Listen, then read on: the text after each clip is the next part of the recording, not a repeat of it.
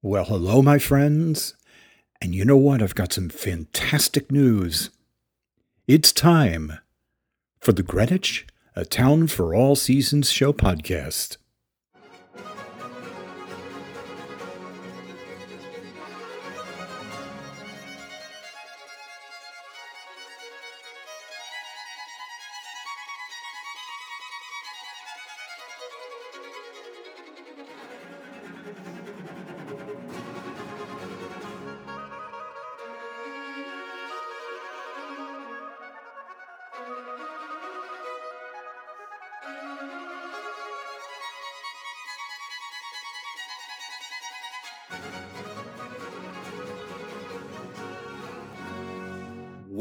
To the 24th of June, 2022 episode of the Greenwich A Town for All Seasons show podcast. It's hosted by me, Jeffrey Bingham Mead, a direct descendant of the 17th century founders of the town of Greenwich, Connecticut, long known as the gateway to New England.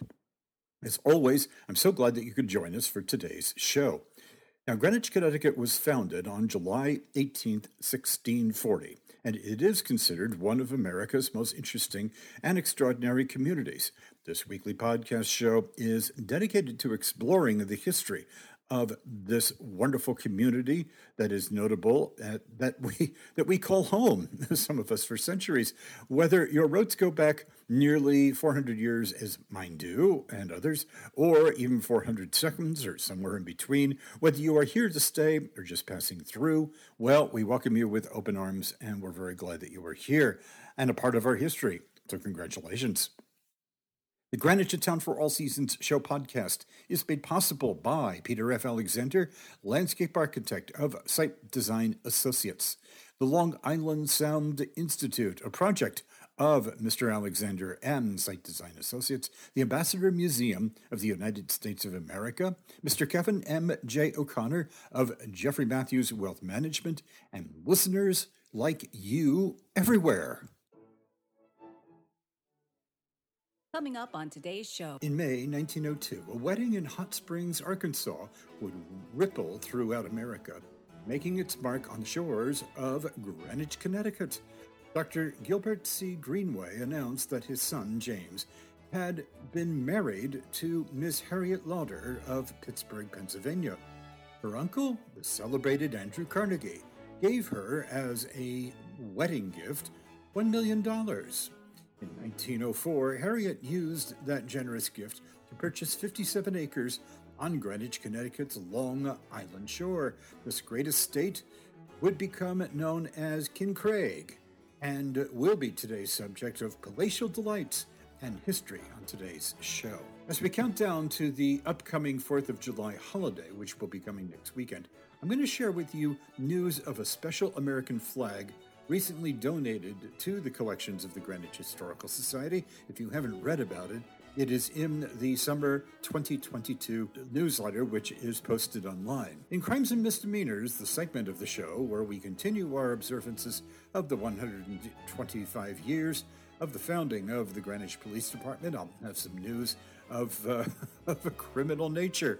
Um, Judge Frederick A. Hubbard was a prolific, gifted storyteller whose newspaper column, The Judge's Corner, was penned under the pseudonym Ezekiel Lemondale.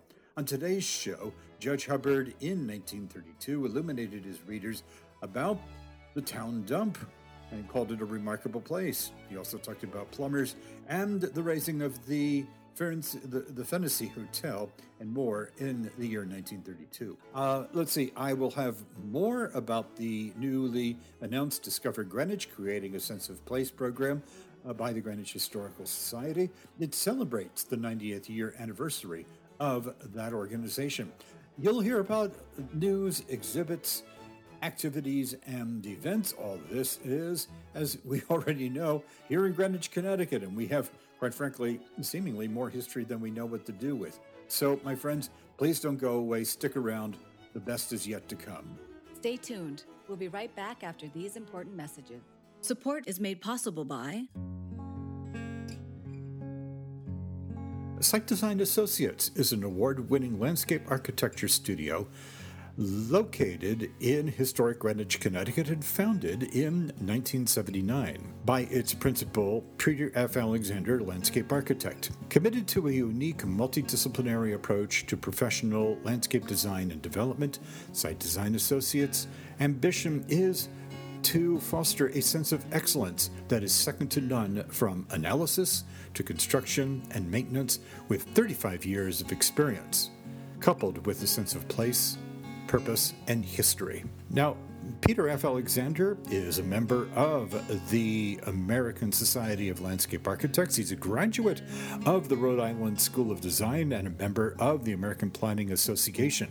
My friends, Peter F. Alexander and Site Design Associates is the title sponsor of the Greenwich Town for All Seasons Show podcast, and we are very grateful for the support that we receive. You can learn more at sitedesignassociates.com. You can call Peter F. Alexander at 203 869 8632. Again, that's 203 869 8632. Or you can email him at peter a at sitedesignassociates.com. Well, thank you, Kevin M.J. O'Connor, Vice President of Jeffrey Matthews Wealth Management, knowledgeable in the complexities of the financial markets with a passion for servicing clients and their financial needs. My friends, learn more at jeffreymatthews.com or call Kevin M.J. O'Connor at his Greenwich office, telephone 203 485 7595. Again, that's Kevin M.J. O'Connor his Greenwich office at 203 485 7595. A special project of Site Design Associates and its principal landscape architect, Peter F. Alexander. The Greenwich, Connecticut based Long Island Sound Institute consists of a community of professionals, researchers, academics, and concerned individuals, progressively congruently working towards safeguarding Long Island Sound through research, historical perspective, and restoring ecological balance through management, policy, and education. The Long Island Sound Institute's aspiration is to promote modern planning and the implementation of the most up to date technologies available to conserve Long Island Sound for future generations. Long Island Sound Institute's studio is at 2 Greenwich Office Park West, to contact the Institute, email lisihi2023 at gmail.com. That's lisihi2023 at gmail.com or call area code 203 869 8632. Again, that's 203 869 8632.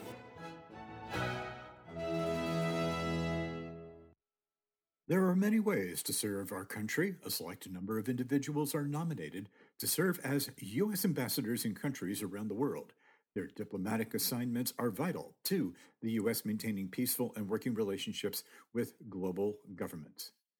The Ambassador Museum, United States of America, is based in Greenwich, Connecticut.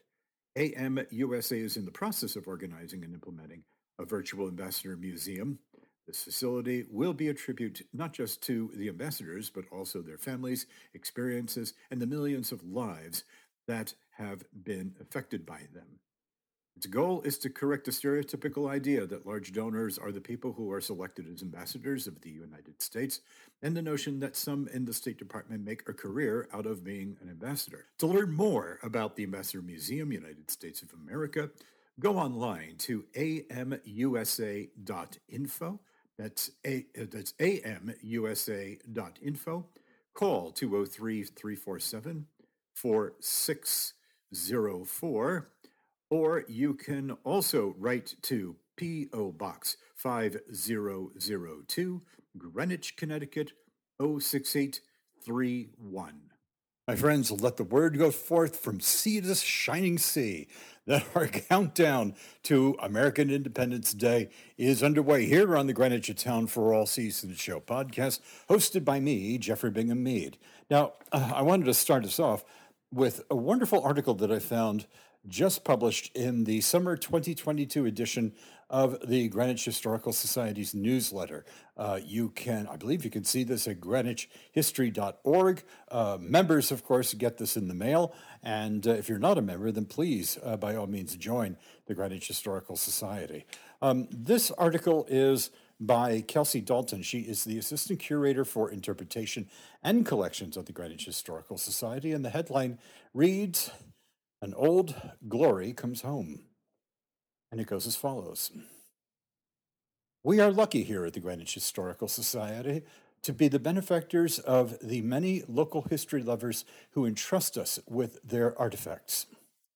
The extraordinary and the mundane from a handwritten letter by Arthur Conan Doyle to an electric uh, to an Electrolux vacuum are all t- treasured. And each donation comes to us with a story. Recently, the Historical Society acquired a new story, one that came to us in the shape of a hand stitched, six foot by 10 foot American flag with 42 stars donated by the Duff family.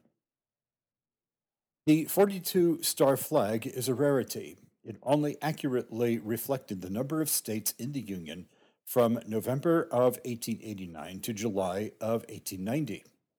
However, because flags only become official on July 4th, a tradition started in 1818, and Idaho was added to the Union on July 3rd, 1890, which was star number 43, the 42 star flag was never an official banner of the United States.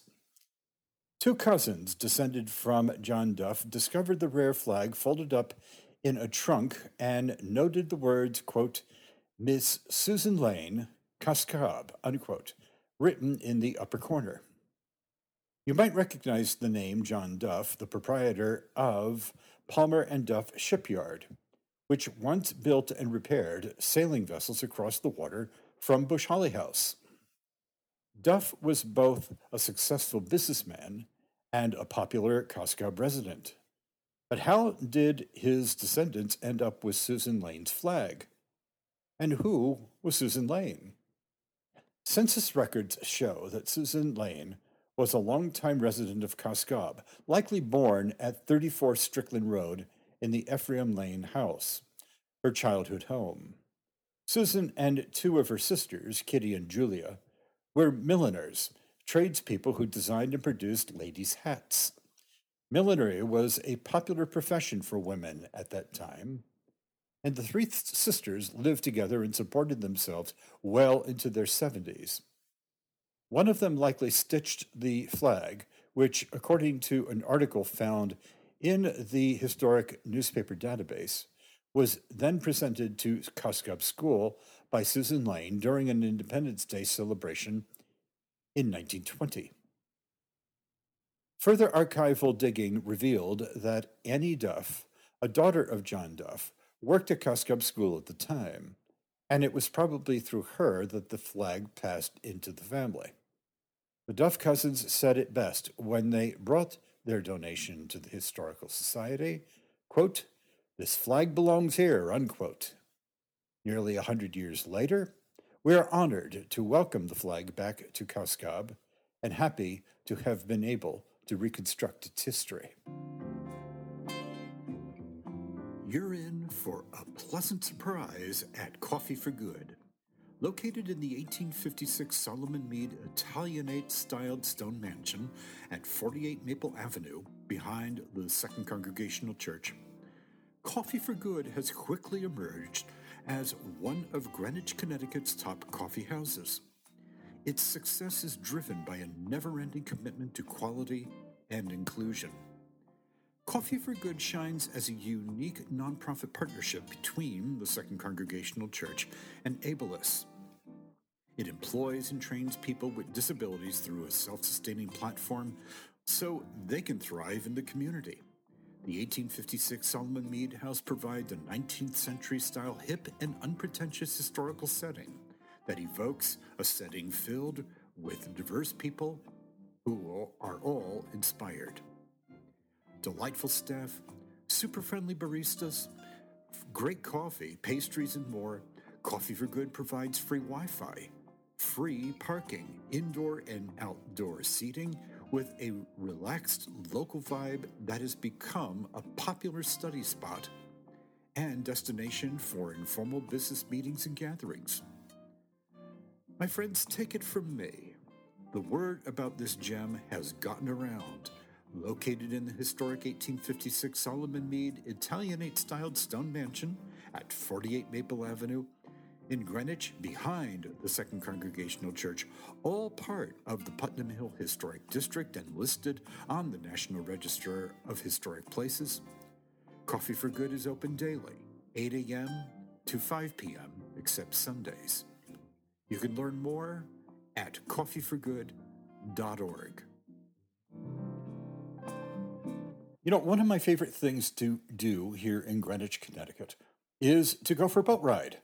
There is so much to see and do on Long Island Sound and in the various shoreline areas of the town of Greenwich, Connecticut. And the person who makes that possible for me these days is Peter F. Alexander. He is the principal landscape architect of Site Design Associates um, and the Long Island Sound Institute, which is a project of, of his company. And um, he ha- has been very generous about offering me and taking me out on boat rides. Um, and um, and I just want to let you know that if you meet Peter Al- F. Alexander, uh, let me let you uh, in on this. when he calls you up or contacts you somehow by text, email, I don't know, whatever, uh, and he offers you a boat ride, just drop what you're doing. Don't argue. Everything's going to be fine, and just do it. It will be. Uh, it's a lot of fun, and uh, and and the reason why that I mention this is because we did this quite recently, uh, and uh, Peter took us out.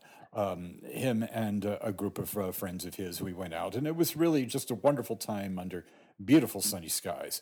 Uh, the thing that is um, interesting is that there is a great estate, as we know them to be, uh, located on the shores of uh, Greenwich, uh, near the mouth of the Mianus River and uh, Meads Point, um, known, I knew it, and I think many others did too, as the Greenway Estate, uh, but it is known as Kincraig. It dates from 1893, uh, and um, I was so inspired by this wonderful, beautiful estate that I thought that I would share it with you um, on the segment that we have on the great estates. Now, how has everything that I'm about to share with you been made possible? Well, the answer is the Junior League of Greenwich, Connecticut. They have played an impressive role in fostering various projects and services for the community. They were chartered in February 1959, and we owe a tremendous debt of gratitude to the Junior League of Greenwich for producing and publishing uh, a, pub, a book called The Great Estates, Greenwich, Connecticut, 1880 to 1930. You can find this book in the Greenwich Library System. It is richly illustrated, um, and uh, you might be able to find it at the Greenwich Historical Society gift store or maybe even your favorite online book vendor. Now, my very good friend who is no longer with us, he uh, died and uh, uh, and went over the rainbow, as we would say, and that would be the late town historian William E. Finch Jr., referred to the greatest states period um, of our history as quote unquote the flowering of Greenwich. It was an age when the word Greenwich became synonymous with millionaire. And so I wanted to, um, to share with you uh, the uh, facts and history as uh, brought to us by the great women over at the Junior League of uh, Greenwich in this wonderful book. So sit back, relax, and enjoy. I've got a great story to tell. And it goes like this The Greenway Estate, known as Kincraig, dates back to 1893 when John Hamilton Gourley, one of the original settlers of Belle Haven, purchased the first parcel of land from Ephraim Spencer, Thomas, and Amos Mead. Property was located on Long Island Sound at the mouth of the Mianus River. Gourley, a native of New York City, was with the firm of Johnson and Higgins, insurance brokers and adjusters. Five years after he purchased his Meads Point property, he built the first and largest part of the mansion which remains today. However, his health began to deteriorate about, about that time, and in 1900 he left the United States to travel abroad. When he returned, he announced to his four children that he had married his nurse in London. Hmm, because, quote, the marriage was said to be disliked by the children, unquote, the New York Times wrote. Friends tried but failed to have the Greenwich Probate Court appoint a conservator to manage his financial affairs. In 1904, the quote, eccentric millionaire, unquote, died in his early 50s, leaving no will. As if to prove his eccentricity, his obituary in the New York Times ends with the observation that, quote, Mr. Gourley's two cottages at Belle Haven have been closed for two years because the millionaire declared he was wealthy enough without renting them, unquote. His son and three daughters were subsequently given title to his property. The next year, Harriet Lauder Greenway, who lived from 1879 to 1959, entered the picture. Gourley's Hares sold her his 57 and a half acre property with its house. She added to it with further purchases of land in 1909, 1910, and 1921. And at its peak, the estate encompassed over 100 acres, including shoreline both on the Sound and northeastward along the Mianus River. The Greenways and their children enjoyed it thereafter for more than three quarters of a century. Harriet Greenway was a member of the Lauder family, well known in Greenwich and Pittsburgh, where her father, George Lauder, had been co founder with Andrew Carnegie of the Carnegie Steel Company, now U.S. Steel. Thus, she could afford to create such an estate, to make improvements and additions at will, and to maintain a lifestyle it made possible. Her husband, Dr. James Greenway, was a well known physician who left the staff of New York Hospital in 1915 to found the Department of Health at Yale, where he remained until his retirement in 1935. Until that time, the family used the Meads Point home only as a summer house, but as there was no longer any need to live in New Haven, it was winterized and became their year round residence. In 1912, the Greenways added two wings to Gourley's original building, thereby creating the magnificent neo French Renaissance mansion that remains today. Built of stone and clapboard with a slate roof, it is sophisticated and elegant, and, though made of American materials, has the formality of a French manor house.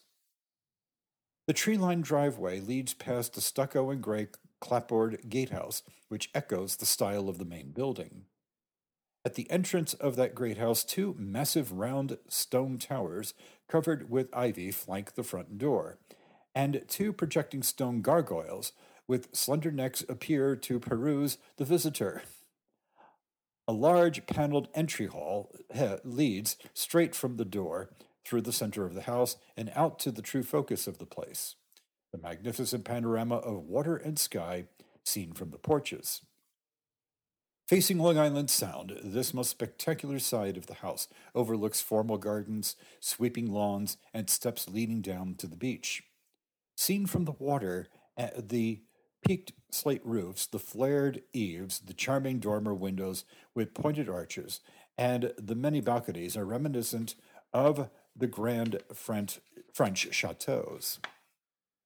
There are 25 rooms in uh, the house, 14 of them bedrooms, which required a staff of at least eight people to cook, launder, and do the housekeeping and otherwise serve the Greenway family. The first floor has a formal atmosphere with its wide staircase and carved banisters, large fireplaces, paneled dining room, and embossed ceilings. The serving kitchen is off the dining room, while the immense main kitchen is on a lower level. A dumbwaiter carried the food and dishes between floors. Behind the dining room, in one of the wings added by the Greenways, there was a squash court other main floor rooms include a large living room, a library with exceptionally fine paneling, an oval study, and a sizable solarium with a fountain. The second floor contains a master suite and six more bedrooms. The third has four family bedrooms and a wing with maids' rooms. The brightly papered bedrooms, many of which have fireplaces and sleeping porches, created an atmosphere of country living for that is what it was then. Some of the Greenway children remember playing games and hiding in the uppermost attic. Attic. The trapdoor there leads to the rooftop, and from this spot they watched many Fourth of July celebrations. This estate, as was true for many others in Greenwich during this period, was a working farm. Vegetables were grown for the entire family, and the orchards produced abundant fruit. Chickens, pigs, dogs, and ponies abounded. A pet pig belonging to one of the children was named Gloria Gump Gump. There are a number of outbuildings, the most notable of which is the former stable, now a garage built primarily of stone and forming a horseshoe shape around the courtyard. A central clock tower crowns its entrance, a gatehouse, two poultry sheds, a hay barn with a silo, a greenhouse, a manure shed, and an octagonal stone beach house are also on the property. Kincraig was a spectacular setting for the Greenways, many's interests and uh, activities, and they enjoyed their life there immensely. Horseback riding through the many trails on the grounds was a popular pastime. Many hours were spent playing on the tennis court. Beautiful beach was fine for picnics, as no doubt were several of the small islands they owned offshore, and family sailboats were moored in the Sound. The children liked to give plays on the porches for the enjoyment of family members, and these sometimes became quite elaborate productions. The Greenway's daughters even had uh, her own little two bedroom playhouse in which she learned to cook. Summers spent in such a green and sun drenched spot have an almost storybook quality about them today. Gardening was one of Harriet Greenway's strong interests, and the magnificent beech trees which she planted many years ago, still grace the property. A superintendent of the grounds managed the greenhouse and directed as many as six full time gardeners. The lovely gardens were the setting for family weddings and many parties. Time, however, does not stand still, and with its passage, the estate has not remained intact. Harry Greenway gave land first to their daughter Anna, then to the Indian Field School. Property was lost to the railroad and to the Connecticut Turnpike. When Mrs. Greenway died, she left the rest of the property to their three sons and daughter. Dr. Greenway continued to live in the house with their son Lauder, a patron, a patron of the arts, who has made his name almost synonymous with culture. Perhaps Lauder Greenway's most abiding interest was the Metropolitan Opera, which he served in various capacities for almost 40 years. His mother had filled the stately house with noted opera singers, such as Madame Emma Eames, Martinelli, and De Luca. He in turn invited great operatic performers there to dine, but not to perform. Quote, I want them to get the fresh air of the country in their lungs, unquote, the Nutmegger has quoted him as saying. Dr. Greenway died in, uh, in 1976, six months before his 100th birthday. Lauder died in, in 1981 at Kincraig, where he was born in 1904. The house with its remaining 50 acres was sold two years later for $7.5 million. The Greenway family will be remembered in Greenwich for their generosity in giving Island Beach, Little Captain's Island, to the town and for donating its first ferryboat as well. The minutes of the town meeting of October 24th, 1918 report that Island Beach is, quote, to be held by the town of Greenwich in perpetuity as a recreational park and bathing beach for the use and benefit of the citizens of Greenwich, unquote. Support is made possible by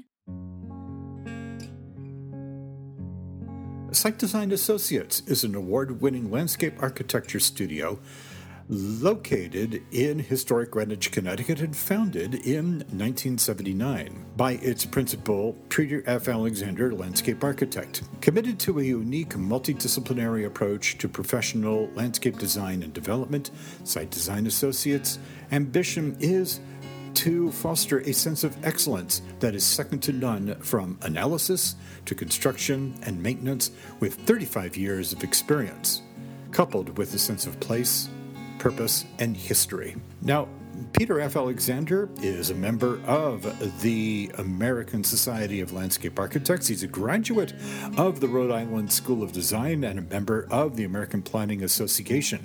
My friends, Peter F. Alexander and Site Design Associates is the title sponsor of the Greenwich Town for All Seasons Show podcast, and we are very grateful for the support that we receive. You can learn more at sitedesignassociates.com. You can call Peter F. Alexander at 203 869 8632. Again, that's 203 869 8632. Or you can email him at peter a at sitedesignassociates.com.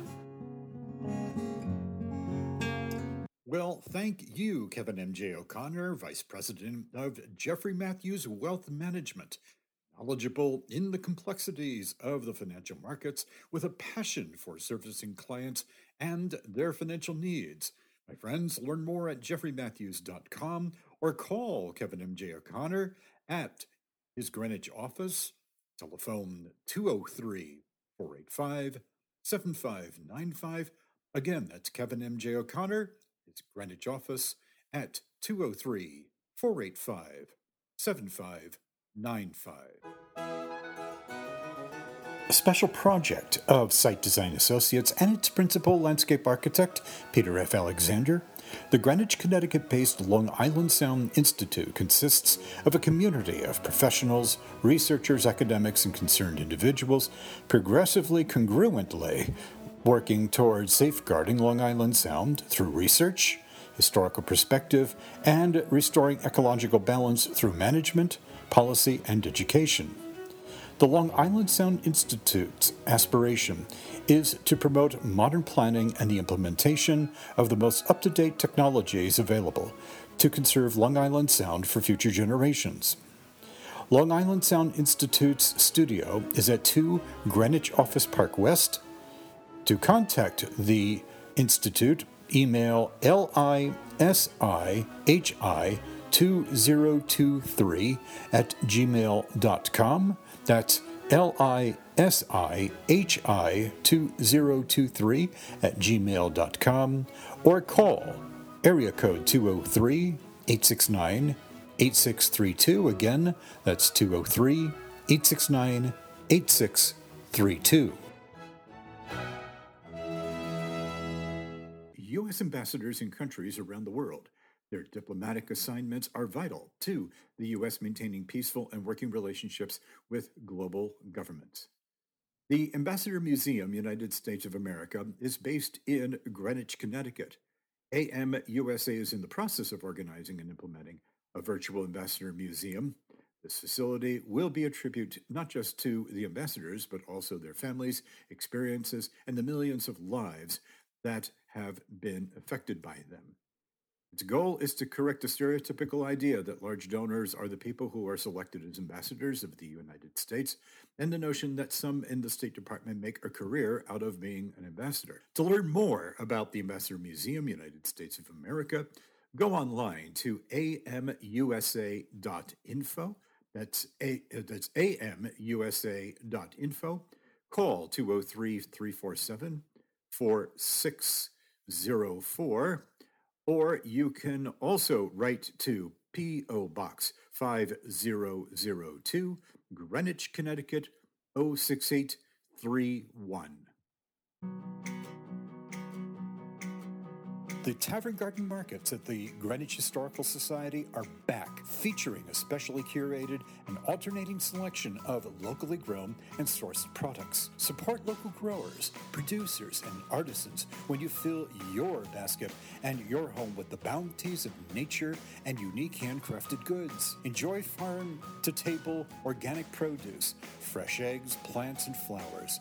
Savor the flavor of nutritious, prepared foods, fresh baked breads, fruit pies, and donuts. Find the perfect gift among an array of vintage silver, jewelry, stationery, ceramics, and accessories. The Tavern Garden Markets of the Greenwich Historical Society are held on alternating Wednesdays in the lobby and Tavern Garden from 10 a.m. to 2 p.m.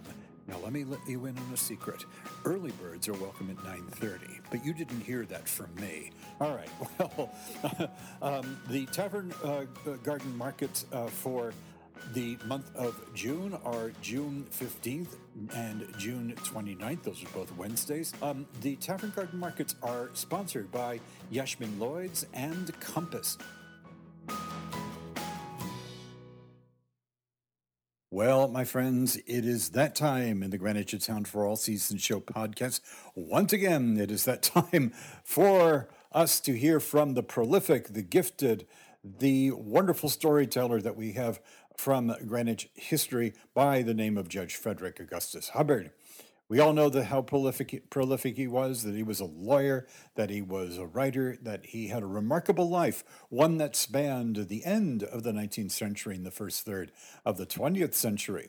Writing under the pseudonym Ezekiel Lemondale, he wrote about a history of Greenwich, uh, which he labeled Cracker Barrel stuff. I don't know where that uh, that term comes from, by the way. People, people have been asking me, and uh, who knows. Anyway, the Judge's Corner was the name of his uh, column. It was published for years, and we're very indebted to Frank Nicholson. He collected Judge Hubbard's news articles, publishing them in compendium form as Greenwich History, The Judge's Corner, 150 vintage newspaper columns by Frederick A. Hubbard, selected, edited, and indexed by Frank Nicholson. The column that I have uh, today is column number 136, May 5 or May 5th, 1932. It's an interesting one. It's titled The Town Dump, a place of considerable interest. Plumbers, recollections caused by the razing of the Fennessy House, where once the Lewis House stood. And it goes as follows. The town dump is not a recreation ground. People visit it from necessity, and yet it is a place of considerable interest. It is said to be on Hamilton Avenue, but it lies many rods south of that street. There is nothing annoying about the place except the acrid smoke from several bonfires. Originally, it was a gulch 30 feet deep. The filling in came from both sides. Tin cans and broken glassware are prominent objects. Loaded trucks and private automobiles are constantly arriving. The man in charge directs the disposal of the loads. If it is inflammable material, it is added to the constantly burning bonfires. If it carries with it an unpleasant odor, it is immediately covered with ashes. There is always someone on the watch for what to them may be of value.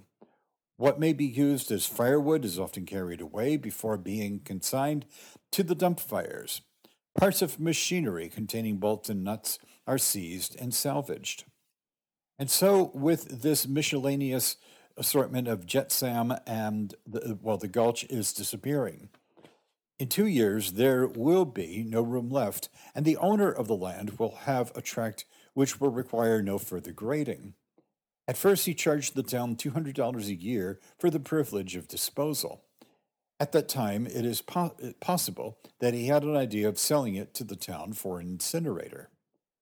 And when that was not accomplished, he marked the rent up to $2,500, and the town had to comply. Very few people are lucky enough to buy a lot with perpendicular sides and be paid for the privilege of grading it. The residents of Hamilton Avenue are generally opposed to an incinerator on this spot.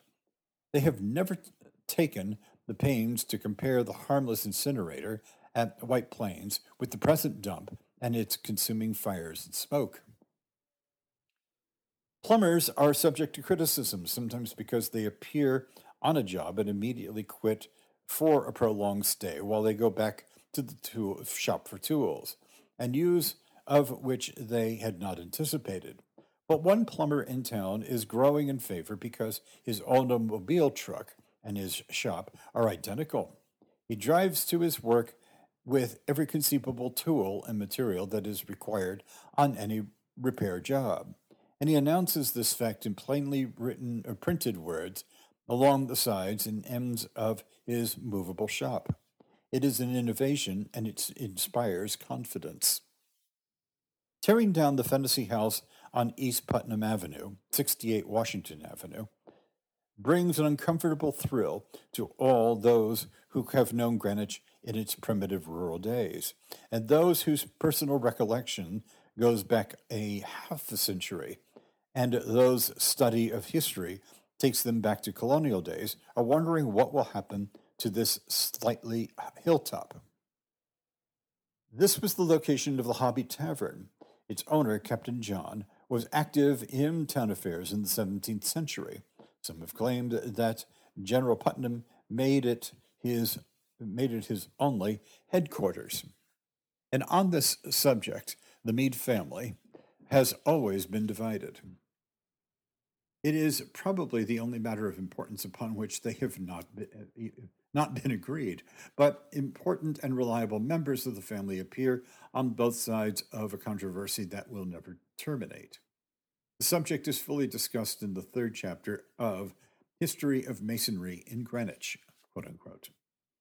Although there are so near to New York City that the Empire Building uh, with two or three other skyscrapers are visible to the naked eye from Captain's Island. It was considered very remote 130 years ago. And yet, at that time, we have the first instance of a New York lady of wealth seeking a summer home in Greenwich. There are few traditions of the lady or her family, but we do know that she was related to the Reverend Dr. Isaac Lewis and had doubtless been an occasional visitor at the parsonage. The record discloses that Captain John Hobby sold 22 acres, including the tavern, on the hilltop for $2,842.75 to Miss Hannah Courtney of New York City. That was in the spring of 1802.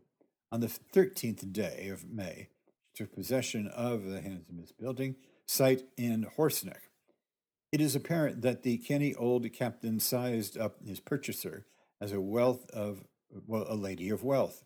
And indeed, it is probable that he advertised the old tavern in the quote unquote for sale columns of the New York Mercury and in his deed to, but notwithstanding the beauty of the location with an unobstructed view of the sound far to the east and west, it was a rather slim little village. The meeting house stood on the hill, and a few farmhouses were scattered around or about with all our commercial interests and town clerk's office at Mianus or Cos Cob. She stood its remoteness for only five years. The means of non the means of non-transportation to New York City were by sloop or stagecoach, and the wonder is that she didn't quit sooner. The Reverend Dr. Isaac Lewis had a son, a wealthy lawyer of New York City by the name of B.L.N who was a cousin of Miss Courtney. Perhaps it was he who engineered the sale originally. He certainly had a mind in its disposal, for he bought it himself on November 11, 1807. It was that winter that the old lean-to tavern or mansion house, as Dr. as Captain Hobby termed it, was torn down. And in its place Mr. Lewis built a real mansion, and for many years the one and only in town. It had wide rooms with high ceilings and with a memory of with a memory of many of our readers. A wide piazza in the rear overlooked the sound, and the front piazza was shaded by a great maple tree that once shaded the tavern and still stands today in the of the dismantled Fennessy House. This was the home for more than 20 years of Henry M. Benedict, the president of the Gold Exchange Bank and later on the Dr. William G. Peck of West Point and Columbia College. The beautiful Fennessy House, filled with the choicest uh, antiques, took the, the place of the old Lewis House less than 30 years ago. In those faraway days, the village has changed. Only the great trees remain to remind us of those rural times when Greenwich, to be was remote. I'm sorry. Only the great trees remain to remind us of those rural times when Greenwich was remote from New York and was well nigh undiscovered. And that was signed by Frederick A. Hubbard. Well, it's time for crimes and misdemeanors, and I decided to go back in time to actually almost exactly 100 years ago. Um, and this is an article that was uh, published in the uh, Greenwich News and Graphic. Um, and a lot of statewide statistics here. This isn't specific to uh, Greenwich per se, but I thought that um, you know we are in a, in a, period of time where statistics play a very very major role in our um, histories and in our news, and so I thought maybe I would just share this with you. Anyway, um, it's about automobiles and it's about stolen, destroyed, and burned and whatever automobiles. And the headlines is as follows: It says autos lost, and I think this is statewide uh, $1,700,000. Machines stolen, 370 worth $500,000. 800 were burned. Hmm. So the story goes as follows. Automobiles having an aggregate value of $1,700,000, I think that's in total, were stolen, lost, quote unquote, or burned in Connecticut last year. That would be 1922, um, or excuse me, 1921 um, according to figures compiled by the Automobile Underwriters Detective Bureau. Of these, 370 were stolen outright, involving losses of slightly over half a million dollars, while over 800 were burned at an aggregate loss of $1,120,000, and 50 were disposed of in other ways, making the total of 1,220 reported in all classifications. Probably 90% of the burned cars were deliberately destroyed in fraudulent efforts to obtain approximately $1 million in insurance, the number burned being all out of proportion to the comparative risk. Between 65 and 70% of the stolen cars were recovered. The state police alone recovered over 100, having an aggregate value of about $150,000. Local police recovered several in their respective localities, and the Underwriters Bureau ran down many more.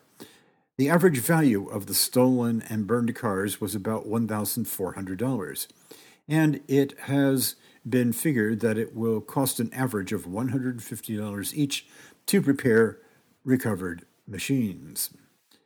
New Haven led the state in motor vehicle thefts for 1921. Nearly a hundred machines estimated to have a value of $135,000, disappearing there in that manner.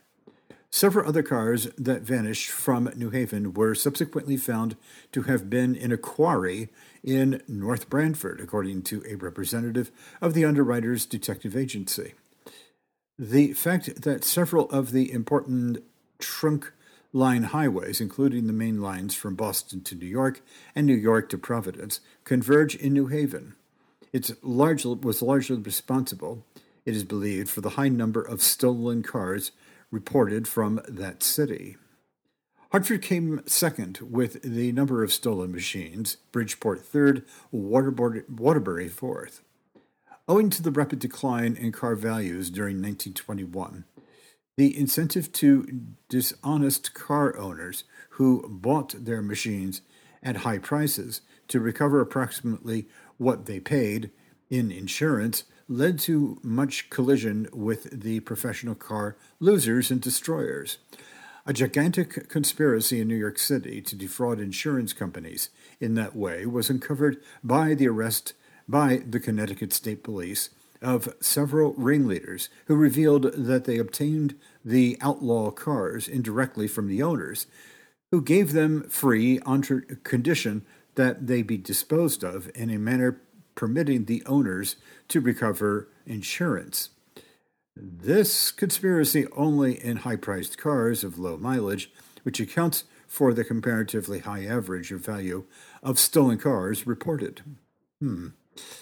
Notwithstanding Connecticut's position between large cities like New York, Boston, and Providence, the ratio of stolen or burned cars to the whole number registered in the state was considerably less than those in other states.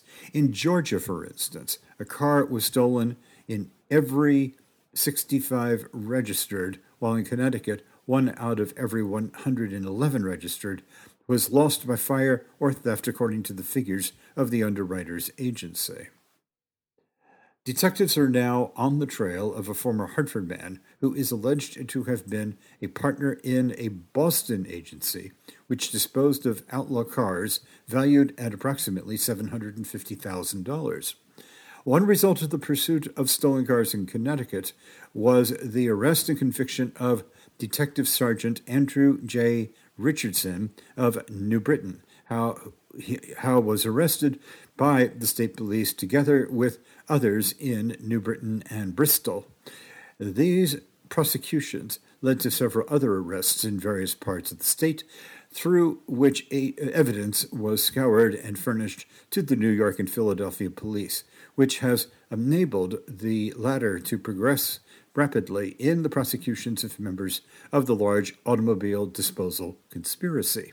My friends, the Greenwich Historical Society this year celebrates 90 years of service to the Greenwich community. Now, since its founding, the Greenwich Historical Society has represented Greenwich at its core, a town as firmly rooted in the nation's past as it is in shaping its future. Now, as an independent nonprofit organization, the Greenwich Historical Society receives no annual funding from the town of Greenwich or from the state of Connecticut. It relies on the financial support of more than a thousand annual members whose generosity funds its free and low cost programs in education, the arts, historic preservation, and other community initiatives that connects our neighbors to the past and to each other. Now, my friends, uh, I, I, I would love it if many of you, so many of you, would become a part of this generous community of members. And I'd like to ask you if you would please consider joining the Greenwich Historical Society. It is a fantastic organization, it is open to all. And I would love it if you would join the Greenwich Historical Society as a member. Now, your membership will help support the programs that have served the community for 90 years, and they include such things as stewardship of the National Historic Landmark Bush Holley House, its American art and history collections, landscape, and gardens. It's education programs for local students that are available for every child in the Greenwich school system, including students at Greenwich's Title I schools, which serve a higher proportion of low income students. Award winning exhibits on art and culture, including a fall 2022 exhibit on the Greenwich paintings of American Impressionist John Henry Twachtman, and a spring exhibit on a history of Greenwich sports and athletics. Now, my friends, as a member, you will receive uh, or your discounted admission to uh, the Historical Society's upcoming Discover Greenwich event, which includes walking tours, art classes, expert lectures, and workshops that celebrate the best of Greenwich's rich history and illuminate the stories that have made Greenwich the town it is today. Now, of course, these programs are only possible with the financial support of the Greenwich Historical Society's members, and I would love it and appreciate it very much if you would please join the Greenwich Historical Society. Now, you can learn more by going online to greenwichhistory.org and if you have any questions, you can call the Greenwich Historical Society at 203 869 6899. All right, we are starting to um, draw down the uh, the show today. Um, unfortunately, we're running a little bit short on time, but there were a couple of uh, quick things that I wanted to to get in before we uh, sign off today. First of all, don't forget um, that Music on the Great Lawn at the Greenwich Historical Society is on Thursdays. The site opens at 5:30 p.m. The concert starts at 6:30 p.m. to 8 p.m. We have one coming up on June 30th. Um, and that is going to be Billy and the Showmen. Uh, that is on the campus of the Greenwich Historical Society um, on Strickland Road. Um, this is presented by the First Bank of Greenwich and also Waterstone on High Ridge. You can learn more at greenwichhistory.org. Um, members is $10, non members is $20. Um, if you become a member, you get special rates. So please bear that in mind. If you would like to have more information, also, please, you can call 203 869 6899. Um, I've already mentioned uh, uh, the Tavern Garden Markets. We have one of those coming up uh, on June 29th. Um, those are on alternating Wednesdays. Um, and um, let's see. So we have one on the 29th that is in the lobby and Tavern Garden area. Uh, that starts at 10 a.m. to 2 p.m. Um, and uh, that is something that is sponsored by um, Yasmin Lloyds and also Compass. My friends, as we do uh, close off today's show, before I close off, uh, obviously I have to uh, to mention uh, this: the town of Greenwich just commemorated its first ever Juneteenth event um, with some very very rousing words. Um, as reported by Leslie Yager of Greenwich Free Press um, on June 18th of 2022, and it goes as follows: Friday's Juneteenth event at Town Hall was the first in Greenwich's history. The holiday only recently became official when Governor Ned Lamont signed the new legal state holiday into law. Greenwich First Selectman Fred Camillo, who shared a proclamation declaring June 17, 2022 as Juneteenth Day in the town of Greenwich, said that the new holiday stood for the freedom that people fought for so long. As I quote, it is something that should be celebrated by every single American, regardless of their race, color, ethnicity, or religion, he said. Reverend Dr. Thomas Nins reflected um, on the historic moment saying, quote, None of us living today can fully comprehend slavery or reconcile its effects of the human spirit because none of us here today have ever been slaves, unquote. He continued, quote, I understand the attempt of certain people to rewrite our history so that it is less than honest about the atrocities associated with it, he said. That is part of the reason Juneteenth is so relevant.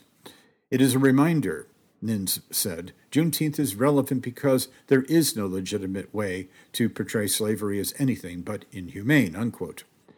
Reverend Nins talked about the myth- uh, mythological narrative of the happy slave. Quote, Even on the most lenient and benevolent plantation, those men, women, and children were still in poverty, unquote, he said, and he continued, We can't understand that because we have never been property. Our children need to know that, unquote. Quote, What's make, what makes American slavery so insidious, in part, was the brilliant decision to legitimize those actions by dehumanizing the slaves and providing scriptural support to soften the blow of those with a moral or a Christian objection, Nins said. Now, uh, Reverend Nins also shared some inspiring words, uh, and I will close off uh, with this. They are very inspiring, and so follow along with me if you would, please. The word finally came that we didn't know yet. The world had changed, but we hadn't heard it. Freedom, for many an impossible dream, and when the words came, some didn't know what they mean. Some were not ready for this thing free. Slaves in the mind, chains on their dreams, living like property in the land of the free. When the light is too bright, we go back to darkness. Our movement is awkward because our eyes don't adjust yet. Nighttime has ended. The word finally comes, so we dance and march and gather in parks. And we honor the elders and laugh and we talk. We retell the story how we finally got here. Raise hands to the heavens and thanks to God that we made it. The word finally came, and some of us heard it. We tore off the chains, and when we removed them, we walked in that new light, in a new right to choose it. Freedom, we celebrate freedom. Freedom, we celebrate freedom. Freedom, we celebrate freedom. And those words, uh, very, very moving, were stated by Reverend Dr. Thomas L. Nins at the first uh, Greenwich's first ever Juneteenth event at Town Hall on June 17th, 2022. Well, thank you for tuning in to the 24th of June, 2022 episode of the Greenwich at Town for All Seasons show podcast, hosted by me, Jeffrey Bingham Mead, a direct descendant of the 17th century founders of the town of Greenwich, Connecticut. Again, we were founded on, on July 18th, 1640. Greenwich is one of America's most interesting and extraordinary communities.